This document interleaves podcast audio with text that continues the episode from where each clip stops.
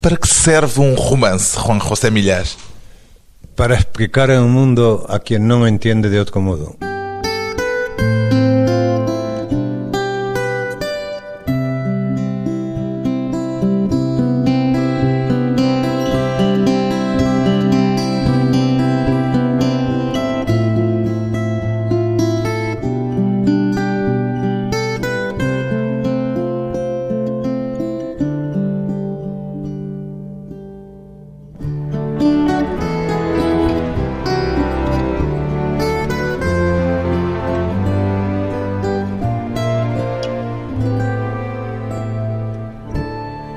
José Milhas, 68 anos, escritor. O que é que os livros que escreveu mudaram na sua vida, Juan José Milhas? Como cambiaron mi vida os libros que escribí? Yo no soy capaz de imaginarme mi vida sin los libros que escribí. No soy capaz de imaginarme sin ser escritor, porque este es un proyecto muy antiguo. Nunca quis ser outra coisa desde pequeno? No, Nem astronauta. de pequeño sí, me imagino que quise ser las cosas que se quieren ser de pequeño, no aventurero, pero yo creo que desde que me hice lector, y me hice lector en torno a los 15 años, desde esa edad sabía que quería ser un lector, pero en lector y en escritor se parecen mucho. Porque en lector reescribe un libro cuando lee. Es decir, que en la vocación de lector y en la vocación de escritor están muy próximas.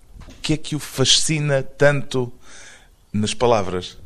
En lo raras que son. En lo raras- estranhas? Lo extrañas que son, sí. El hecho de que nosotros solamente nos podamos comunicar con la realidad a través de ellas, el hecho de que las palabras nos acerquen a la realidad, pero al mismo tiempo nos alejen de ella, São também uma forma de, por vezes, nos desentendermos. el hecho de que sean un instrumento para mentir, para ocultar, ¿no?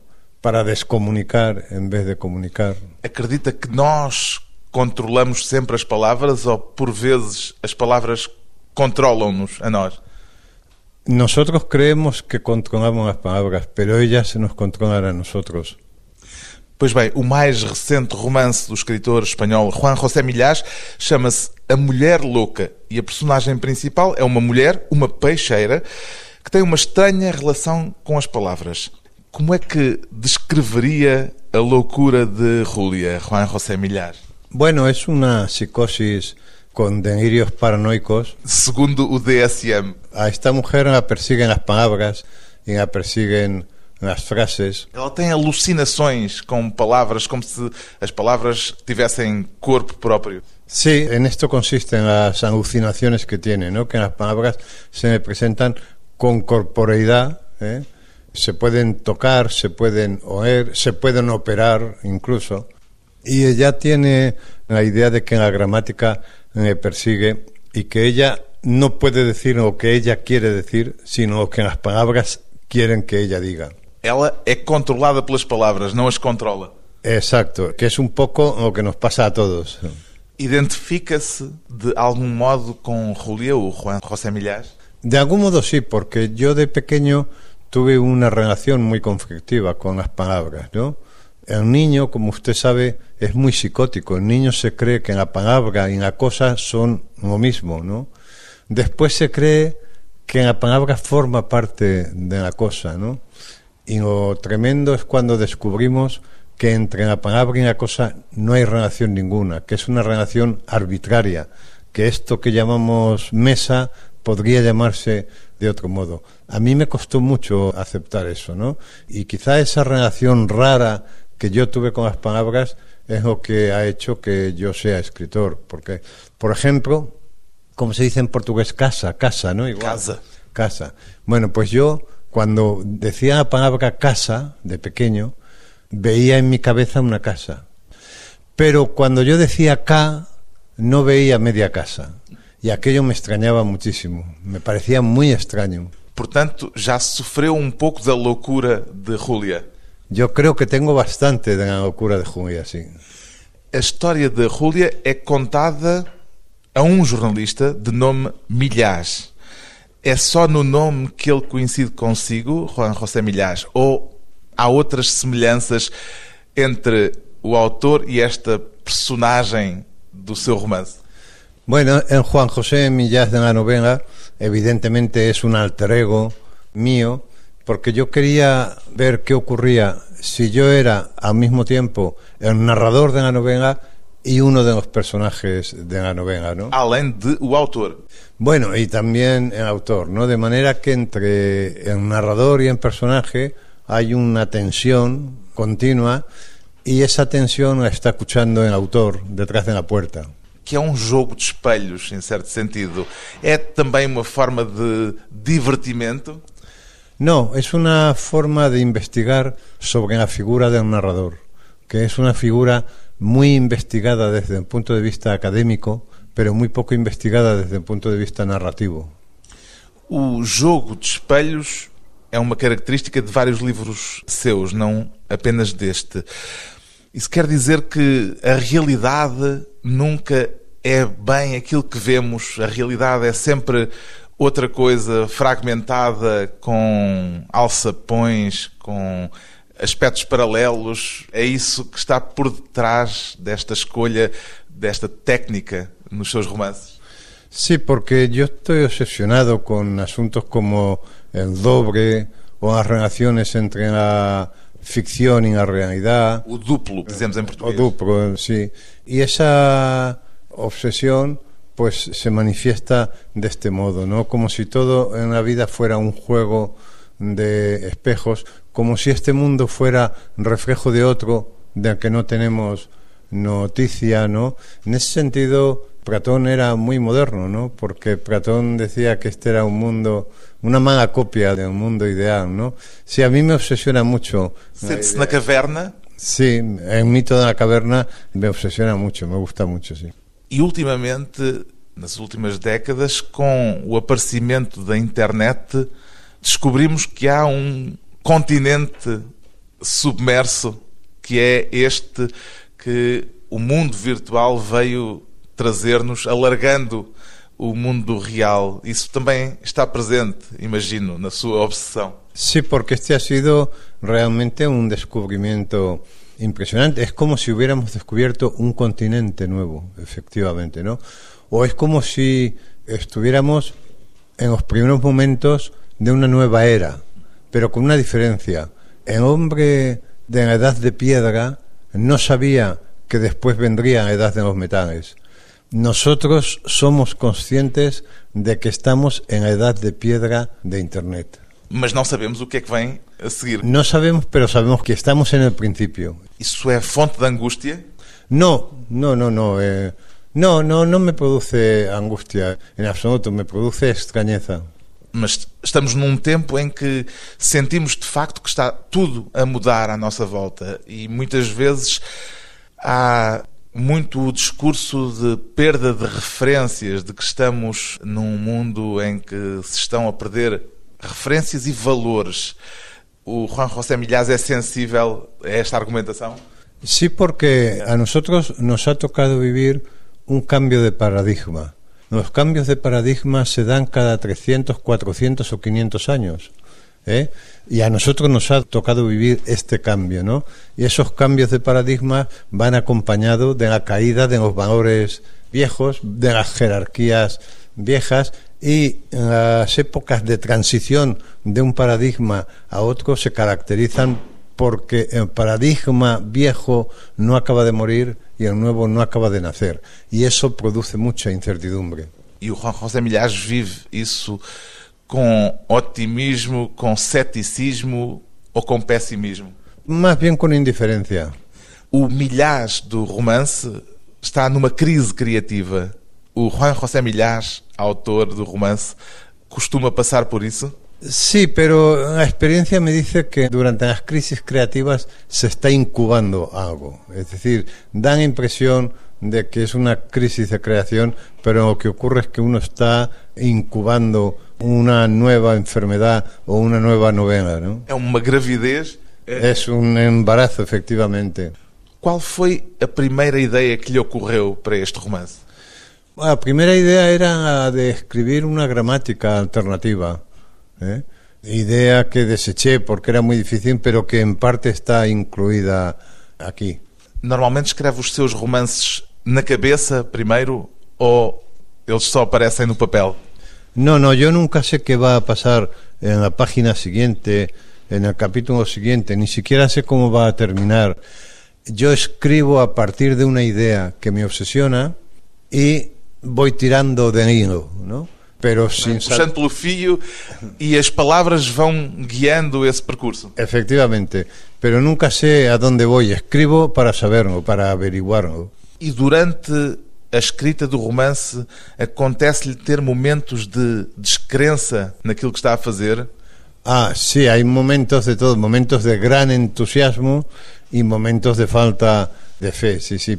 Por eso cuando uno escribe una novela tiene que anteponer ante todo la disciplina, porque en los momentos de desfallecimiento a veces tienen que ver con coartadas para no escribir. Coartadas quer dizer. Coartadas con excusas. Portanto, são formas de procrastinar, disto agora. Efectivamente, esto de formas de procrastinar, que ese es un verbo muy poco utilizado en España. Aquí se utiliza mucho. É uma moda, agora utiliza-se Ah, bastante. Es una moda, ¿no? Creio que vem do inglês e Já, que já, já. foi introduzido no português. Pues una de las cosas que más se procrastinan es la escritura, porque la escritura es muy dura. Y entonces uno siempre dice, bueno, empiezo mañana, hoy no porque me duele la cabeza, hoy no porque tengo que ir a comprar no sé qué, hoy no porque... Y si uno hiciera caso a todas las excusas que se me vienen a la cabeza, no escribiría jamás. E como é que Juan José Milhas se obriga a escrever? Bueno, es una cuestión de sentarse y tengas ganas o no, ponerte a escribir. La novela, el romance, es un género de disciplina. En la poesía no se necesita esa disciplina porque en la poesía se escribe más a golpes de inspiración. Pero la novela, en cierto modo, es el género de los torpes. ¿eh? Y se necesita ir todos los días a la obra y poner un ladrillo encima de otro. Um género literário que obriga à disciplina, um género de operários da escrita. Depois de um curto intervalo, voltamos com Juan José Milhas, A Mulher Louca e a Eutanásia.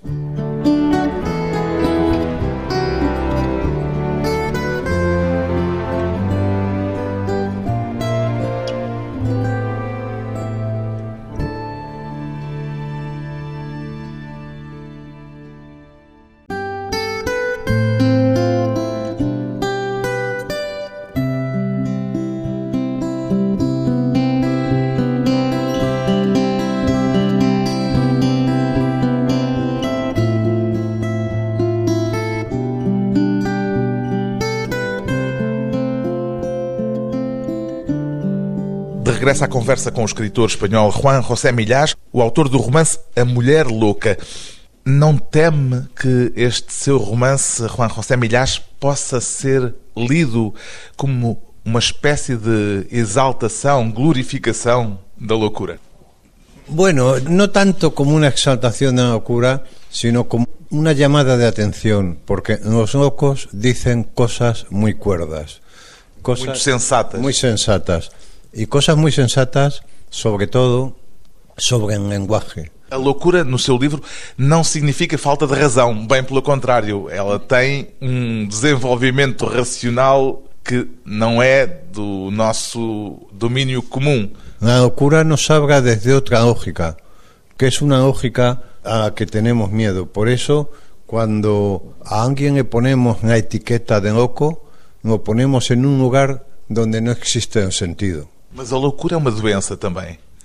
Eh, bueno, eh, está claro que en determinado grado lo es, pero no hay ningún cartel que diga usted ha llegado a la locura, como hay un cartel que dice usted ha llegado a Lisboa. Es decir, entre la cordura y la locura hay un continuum, es una línea continua. Y a veces hay más locura en la cordura que en la locura. Há um outro aspecto importante no romance que tem a ver com uma outra personagem, emérita, uma mulher com uma doença terminal. A morte está muito presente nos seus pensamentos do dia a dia, Juan José Milhas. No, no, a muerte la tenemos completamente retirada de la circulación. Mas na sua reflexão diária, no seu dia a dia, No, no, vivimos como si nadie se hubiera muerto, ya la gente no se muere en las casas. Hemos apartado la muerte de la vida. Y la vida sin la muerte no tiene sentido. La vida tiene sentido porque hay muerte, ¿no?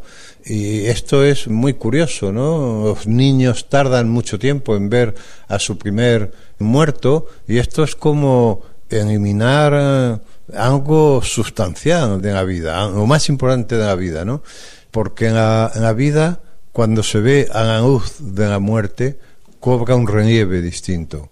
Eso, ganha outros tons. otros tonos. Eso es lo que ocurre al personaje de mi novela que va a recurrir a la eutanasia porque está enferma. Y esta mujer que tenía la idea de que su vida había sido la vida de un naturista, cuando sabe que va a morir, ese conocimiento ilumina su vida de un modo muy especial, le da sentido, le da significado. Una vida que no tenía significado, de repente adquiere significado porque aparece en la muerte.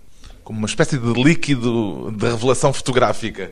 Sí, sí, algo así, sí, efectivamente es, es muy bonita esa imagen porque efectivamente la, la vida se va manifestando como en un papel fotográfico en la imagen, ¿no? Milhás, o jornalista e escritor, conhece Júlia porque ela vive em casa desta doente terminal e porque ele está a preparar uma reportagem sobre a eutanásia. A eutanásia é um tema de reflexão importante para si? Sí, es muy importante porque precisamente tiene que ver con la muerte y por lo tanto tiene que ver con la vida. E o Juan José Milhás já fez alguma reportagem sobre a eutanásia alguma vez? Sí, publiqué un reportaje en el país sobre la eutanasia con una persona, estuve un día entero con una persona que al día siguiente se iba a suicidar. Portanto, há uma coincidência neste caso concreto entre a personagem e o autor. Sí, sí, sí, fue una coincidencia porque cuando me llamaron de DMD, que es la Asociación de Derecho a Morir Dignamente que existe en España, para proponerme otro reportaje sobre una eutanasia, la persona de la novela, yo dije, no, no voy a especializarme en esto porque ya he escrito otro reportaje. Pero entonces me dijeron, bueno, ven a ver a esta mujer, ven a conocerla porque ella te admira mucho, te sigue, te lee. Y entonces fui a conocerla y allí, al conocer a esa mujer, conocí a la loca de Julia. Mas a ficção ou é também a realidade? Bueno, en esta novela, esta novela está compuesta de tres ramas, ¿no? De tres materiales. Hay autobiografía, hay novela y hay reportaje. Y esos tres materiales están trenzados de tal manera que ahora sería imposible saber cuál pertenece a cuál. Sería imposible de destrenzar. Para nós, leitores, mas para Juan José Milhás não há de ser impossível. También, también, también. O que é que distingue a sua abordagem a uma história enquanto jornalista da abordagem a uma história enquanto romancista? Bueno, la única diferencia que hay es que cuando abordas un reportaje, una historia periodística, tú no puedes inventarte nada. Tú no puedes decir algo que no escuchaste o algo que no viste. Esa es la única diferencia. El resto, es decir, el modo de seleccionar los materiales y el modo de articularlos es idéntico a cómo se seleccionan y se articulan en una novela. Todos os temas podem dar bons romances ou a ficção requer aspectos especiais? No, yo creo que lo que la ficción requiere es una mirada especial, pero que el tema no importa. En todos los temas hay algo importante si uno sabe colocarse en el lugar adecuado para mirar. O Juan José Milhás escreve mais a partir da imaginação ou a partir de uma capacidade de observação dessa mirada de que estava a falar agora? Yo creo que a partir de esa mirada que hace ver lo que de imaginario hay en lo real. Lo real está lleno de cuestiones imaginarias. Podemos treinar essa forma de olhar para as coisas tentando ver o aspecto de jogo de espelhos que há nela? Bueno, debe haber una disposición natural, uno debe sentir extrañeza frente a la realidad, pero luego debe de cultivar ese sentimiento. El escritor tiene la obligación de desfamiliarizarnos de lo que nos resulta familiar. Pero para hacer eso primero se tiene que haber desfamiliarizado en. El escritor tiene que sentir extrañeza de lo que ve, de lo que mira, aunque sea muy cotidiano. Há um verso de um poeta português muito bonito que diz: Qual foi a última vez que te espantaste a olhar uma árvore? Ah, exacto, está muy bien traído porque efectivamente un árbol es una cosa muy rara y parece mentira que pasemos delante de los árboles sin extrañarnos de su existencia. O Juan José Milhas anda normalmente com histórias na cabeça a tentar encontrar desenvolvimento para elas ou as histórias são mais fruto daquele trabalho de que falou há pouco e da disciplina do escritor? No, las historias se ocurren continuamente. Yo por eso sí suelo llevar siempre un cuaderno donde apunto. Y es muy curioso porque a veces uno está apuntando en un cuaderno cosas durante un año y esas cosas parece que no tienen nada que ver entre sí, pero de repente aparece un hilo conductor, ¿no? De manera que sí, historias me vienen continuamente a la cabeza. Unas sirven para algo y otras no. E já lhe aconteceu começar a escrever um romance e depois abandoná-lo pelo caminho porque descobre que aquela ideia não tem viabilidade?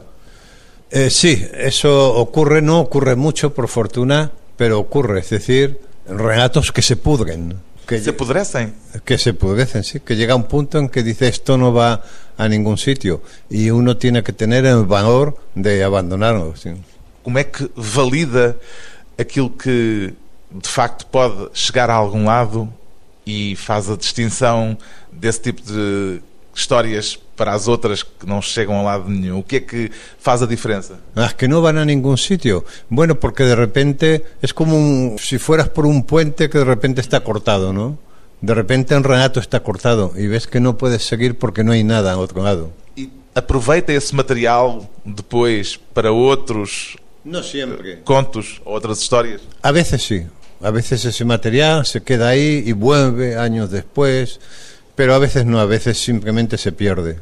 O Juan José Milhaz é um escritor que hesita sobre aquilo que está a escrever, que tem pessoas, leitores a quem mostra as suas páginas para saber se elas têm validade fora da sua cabeça ou tem sempre a certeza do que vale e do que não vale naquilo que escreve. Ah, no, eso, eso te lo dice en el olfato enseguida. En olfato de escritor olfato. El olfato, si te dice si aquello va a algún sitio o no va a ningún sitio, sí, sí. Eso es puro olfato. Mas quando escreve tem leitores referenciais em que pensa e a quem entrega as páginas para um teste de validade? No, jamás, nunca, nunca. Mientras escribo nadie lee mis textos. Y jamás doy la primera lectura a personas conocidas, o familia o amigos, porque son los peores lectores. Porque van buscando cosas que a lo mejor no están. Se lo tienes que dar a gente que no te conozca, ¿no?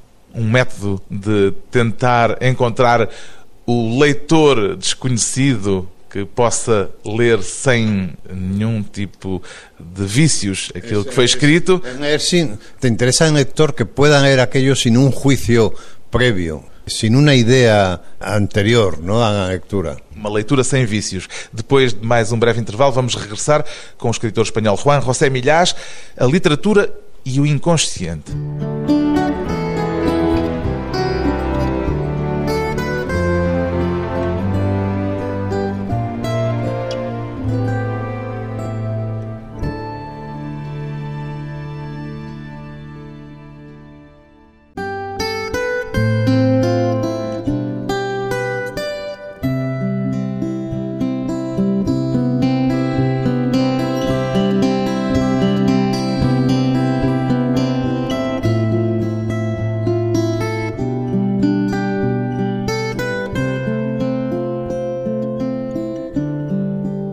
Convidado hoje para a conversa pessoal e transmissível o escritor espanhol Juan José Milhas, autor do romance A Mulher Louca.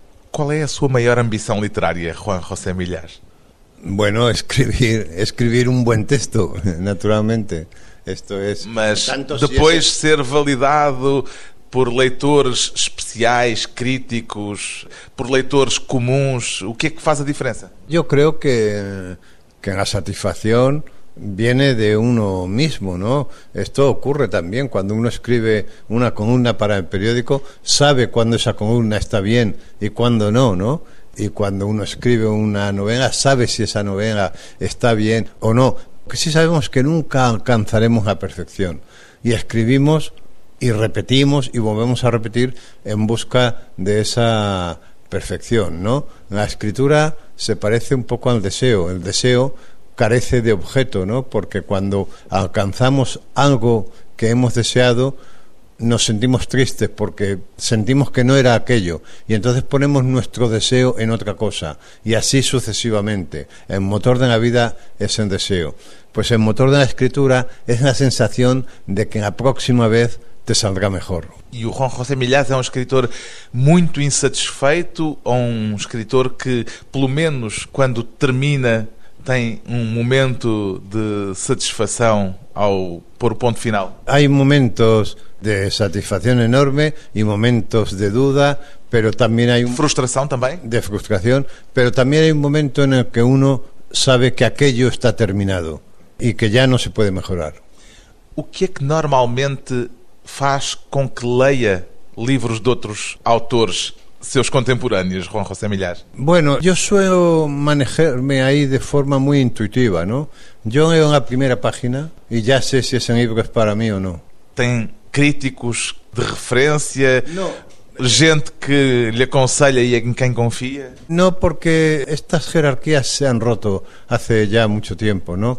Es decir, los prescriptores de libros han desaparecido. No hay prescriptores de libros en estos momentos. Prescriptores, ou seja, gente que recomende, Eso. críticos. Eso es, cuando yo era joven sí existía esto, ¿no? Yo ahora, ya hace mucho tiempo, por ejemplo, que no leo suplementos literarios. Nem para ler as crónicas ou as recensões sobre os seus livros. Eh, procuro no leerlos hasta que la editorial me envía el dossier. Entonces les echo un vistazo. E normalmente a sua relação com essas notas sobre os seus livros é uma relação tranquila ou uma relação de frustração também? No, es una relación tranquila, es una incluso Profissional. incluso buena, una relación profesional. Pero esto a lo que aludíamos antes, cuando decíamos que la aparición de Internet ha hecho caer valores, ta, eh, yo creo que esto ha sucedido especialmente en el mundo de la prescripción artística en general. No me refiero solamente al libro, me refiero al cine, me refiero a arte, ¿no? Es decir, no hay voces que a mí me resulten fiables. Me tengo que cerciorar yo. Normalmente, quando entra numa livraria, vai à procura dos seus romances para ver se estão bem colocados, bem expostos, ou isso é-lhe indiferente? No, hace mucho que no hago eso porque eso es una forma de neurosis muy destructiva. Mas vai a livrarias. Sí, voy a las librerías, pero no voy a ver cómo están colocados mis libros. Por receio de que isso seja uma forma de perder a lucidez Es una forma de volverte loco porque nunca están tan bien colocados como tú desearías. Lendo os seus romances, diria que um leitor atento fica a conhecer melhor o cidadão Juan José Milhas. Bueno, yo creo que todo lector se hace una idea del autor que suele ser una idea equivocada, ¿no? El personaje público tiene una vida propia que está en la cabeza de los lectores y sobre el que podemos hacer poco, pero generalmente las ideas que el lector se hace del autor son más fantásticas que reales. Já lhe aconteceu falarem consigo e ter a percepção de que pensavam estar a falar com outra pessoa? continuamente, ¿no? Ahora bien, yo no lo digo, yo le doy la razón a la persona que me habla, pero sí, hablan con un sujeto ideal, que es el sujeto que ellos se han montado en su cabeza y que pocas veces tiene que ver con la realidad. Normalmente é melhor ou pior do que a realidade. No, distinto. O Juan José Milhas já descobriu a seu respeito surpresas acerca de si próprio naquilo que escreve nos seus romances? Bueno, evidentemente sí, porque la, la escritura es un trabajo en gran parte inconsciente. É uma forma de psicanálise. Exactamente, y en lo que tiene de investigación en uno mismo, uno descubre zonas de uno mismo, zonas oscuras de uno mismo, a las que no se había asomado antes. O Juan José Milhães fez psicanálise. Isso alterou de alguma forma a sua maneira de escrever?